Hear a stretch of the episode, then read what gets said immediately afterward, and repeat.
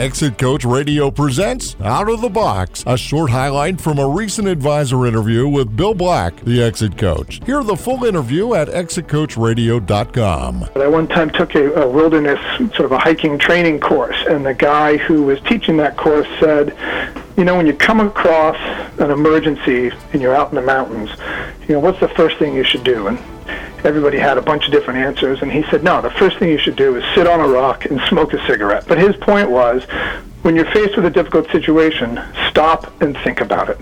Don't run right into it. And that's my advice for employers. You know, when you've got an employee who you're not happy with, you need to step back from it. You need to think about it, really analyze what's been going on the last couple months. You know, how are you going to deal with this situation? Great. Because you got to give your a chance to sort of dissipate your frustration and your anger, so you can think clearly.